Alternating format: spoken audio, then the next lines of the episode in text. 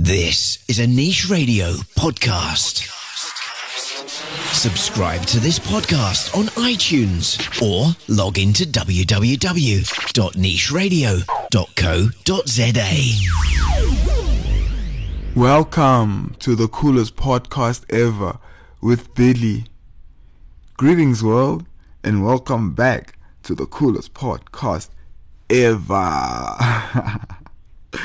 I'm really happy to be back again. Last week was a difficult one for me, but this week I got a good one for you guys. um, in this week's episode, I'll be telling you guys how I became a youth leader at my church. I'll also be telling you guys about the research that I found out on Winnie Madikizela Mandela, maybe most commonly known as Nelson Mandela's wife, but here in South Africa, she's actually a legend in her own right, and I'm sure we'll all agree that she was loved by millions. Like when I did my research on her, I actually realized how much people loved her. You know, I loved her too when I was young, and I didn't know why I loved her. It's always one of those things where you just love this person because everybody loves her, and that's what prompted me to doing my research on her. I hope that you guys will be inspired by this episode. I hope that you guys will be motivated by this episode. Let's get straight into it. Okay, so today I'm going to be talking about how I became a youth leader in my church. I think the best thing to do is to start off from the beginning or the jump, as I'd say in the streets. Back in, when was it? This was before I even met Kyle. This was 2020. 2010. Yeah, that was like 2010. I got involved with Christ the King Mondeor's youth. I was invited by a friend of mine one random Friday, and this is gonna tie into a quote that I got from Mam Winnie Mandela. So on one random Friday, a friend of mine, I saw him. I just like literally caught him as he was going out the gate. I was like, "Yo, where you going, dude?" He's like, "Um, nah, I'm going to church. Come with me." And I was skeptical because I mean, I was raised in a Pentecostal Christian home. My idea of what church was, I was like, uh, I don't really want to go to church. And then my friend was like, nah, it's youth, come along. And then I thought about it again. In my church that I was a part of, youth were people that were like old, bruh. Like in that church, when if you still, I don't know, I think like if you're still like in your 30s and you don't have a child, you're considered a youth and to some extent they're right. But i mean at that, at that time i was probably like what uh close to being uh 15 14 15 years old.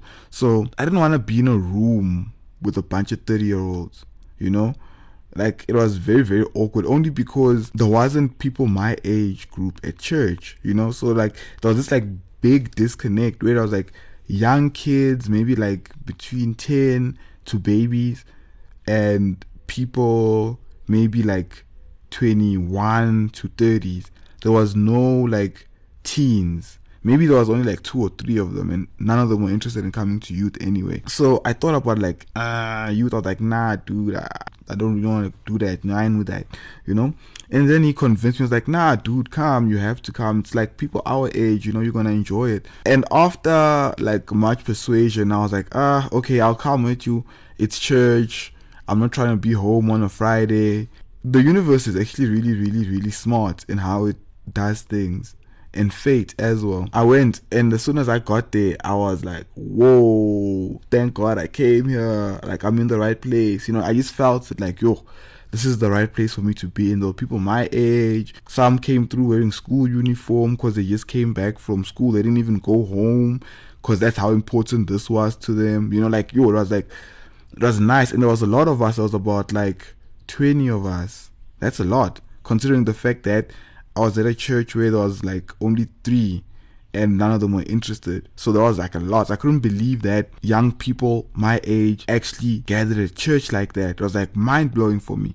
And from that day on I was hooked. I think I went I went like a solid two years without missing one Friday. Yeah. From twenty yeah, from twenty ten to twenty twelve. I didn't miss not one Friday every Friday I was at youth.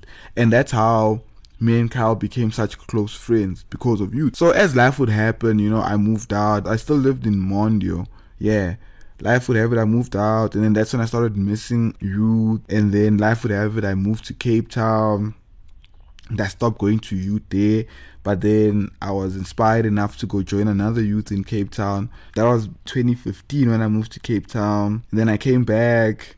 When I came back to Jozi, I didn't live close to church, so I couldn't go as frequently as I wanted to go to youth, but I would still go to youth. And then I moved to I moved to the north and I stopped coming to that youth. I started going to another youth. But like ever since that one Friday, I was always involved in youth in every church that I went to. And also, what changed about that Friday was it was my first time ever in the Anglican church. Remember, I said I was raised in a Pentecostal Christian home. I'd never been in an Anglican Christian church before. So, being in an Anglican Christian church was like mind blowing. And I felt like that resonated with me more than where I was, you know, just because of how the dynamics are different. And I believe all of us as people, different things resonate with us. So life happened, and then for some reason, um, youth at church stopped happening. It wasn't a thing anymore. But this happened for a long time. By this time, uh, I was I was a member of church. Now I, I was going to church more frequently every every Sunday because I live here in Ridgeway, and I was going to church more frequently, and there was still no youth.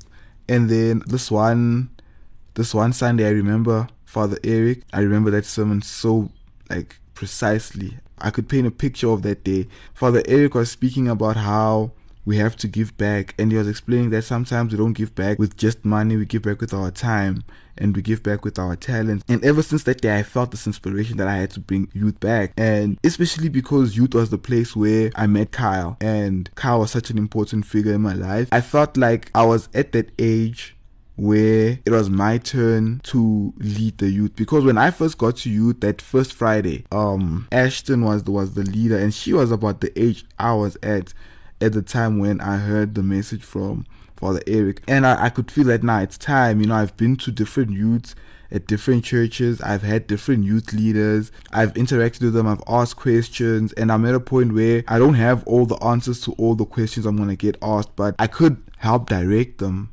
by them I'm talking about the the youth in the church because our church has a lot of young people like our church has a, a lot of young people a ton of them. But there was no youth and this really really hurt me. Only because I knew how beneficial youth was. For me I always view youth as a privilege. Youth is it's a privilege. It's something that's reserved for the elite. I believe that I was depriving the youth of the experience that I was given to freely. So it just happened, man. I summed up the strength. I put out the call on youth groups. I talked to people in the church and I made it happen. And I became a youth leader. And I remember the first Friday I hosted it. I was really, really nervous because I mean, it's the first Friday. I don't know what's going to happen. I'm really excited because yes, youth is back again, but I'm also nervous because who's coming through am i going to get any people uh, any people interested in this and then i think i had about close to 10 close to 10 people. This is the beginning of 2020. This is just before we go into lockdown. This is like when I think it's like January, February wise. And we had a few youth meetings and they were very, very positive. And I can tell you now, I saw the transition the youth had from the first Friday versus the sixth Friday. And I was so amazed. And I thank God that I did what I did. And I'm starting to realize that being a youth leader is beneficial not just to me but to the whole community. I had parents thanking me for the fact that they didn't want their kids going out partying on a Friday. They would rather have their kids come out to church on a Friday.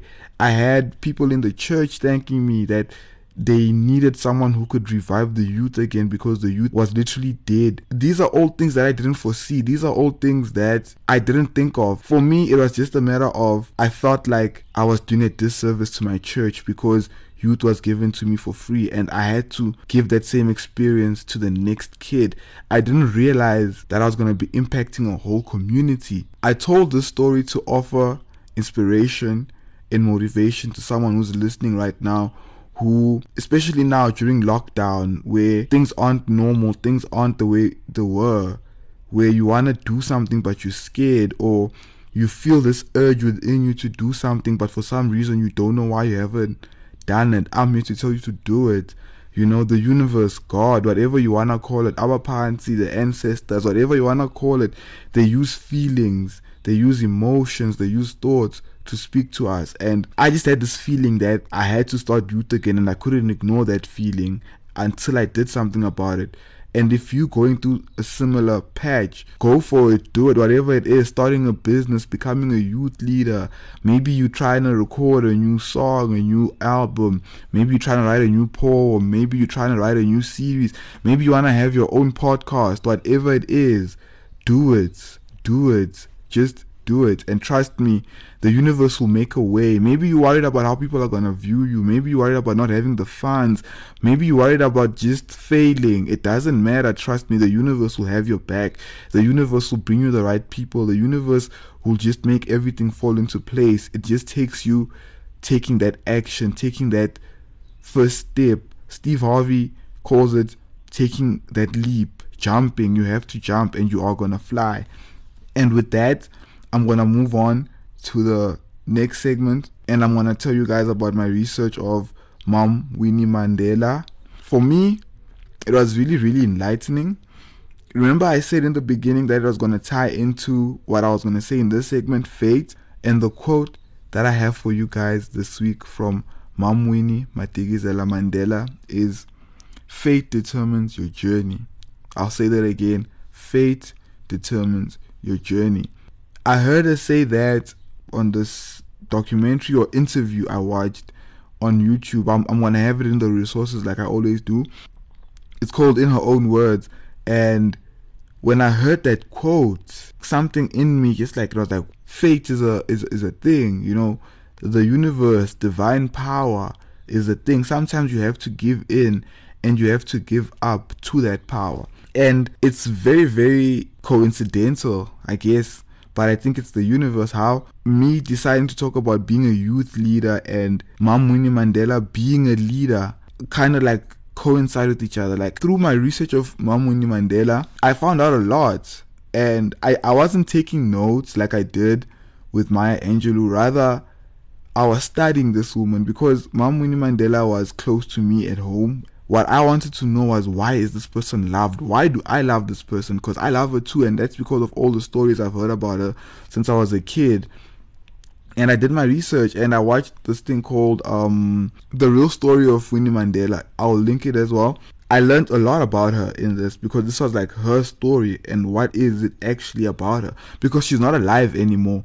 So her journey, her story has been concluded already. It's been written. And as I'm watching this woman, like she was the first black social worker in South Africa. And that's how she met Nelson Mandela. She assisted Nelson Mandela in so many ways in and out of prison. Nelson Mandela, while he was in prison, would write letters to her, and she was his source of inspiration. And vice versa, when she was going through her trials and tribulation, Mandela was her inspiration.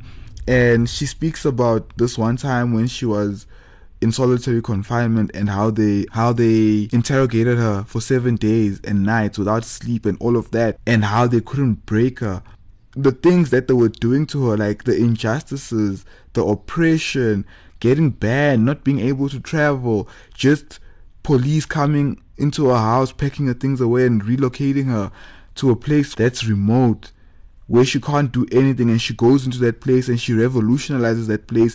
She does community work. She's now teaching black people there to be less submissive to the oppressor. She's going into places where black people aren't allowed. Now the white people in that place are complaining to the government saying, take this person out because she's making the people revolt, you know. She, everywhere she went and she spoke how when she moved from uh, Soweto to Braamfontein, when she was there, she she didn't lose hope. She's such a strong person for not being broken.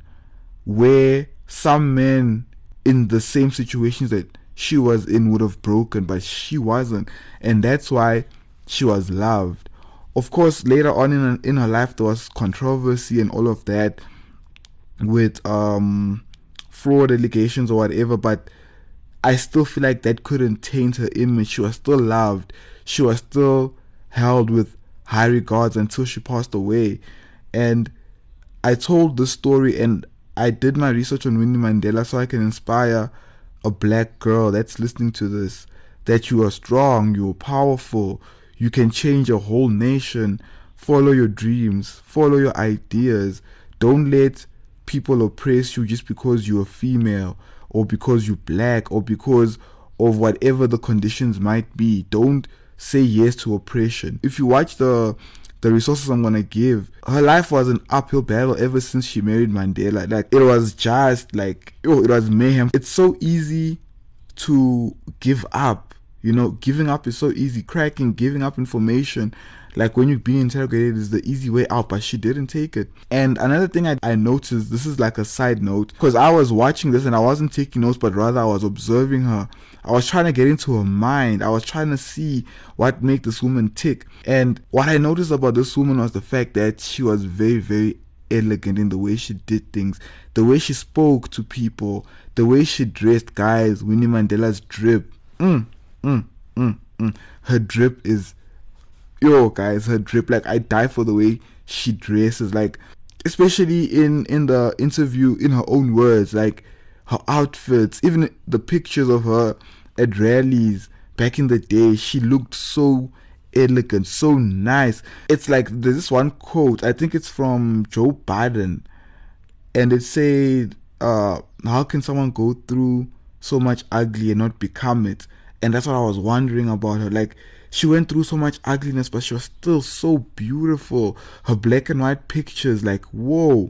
Like, this woman, guys, this woman, Winnie Madikizela Mandela. Oh, I totally understand why she was loved. I totally understand why she's considered to be the mother of this nation. And she really inspired me as well to dare to do bigger things. She inspired me to be more open, to be more vocal about things because she was open, she was vocal, she didn't say yes to oppression. She said no, she revolted everywhere she went. And with that, I'm going to conclude this podcast. I really thank you guys for listening to me. We're still going to be in Women's Month next week. So I'm going to have another phenomenal woman for you guys to draw inspiration from. My name is Billy. Find me on all social media platforms at Renown Billy. That's at R E N O W N B I double L Y. Billy. Renowned Billy everywhere. I love you guys. Thank you. I really, really, really, really enjoy doing this. It's enlightening me. I really appreciate you. I love you. Bye. For more, visit www.nicheradio.co.za.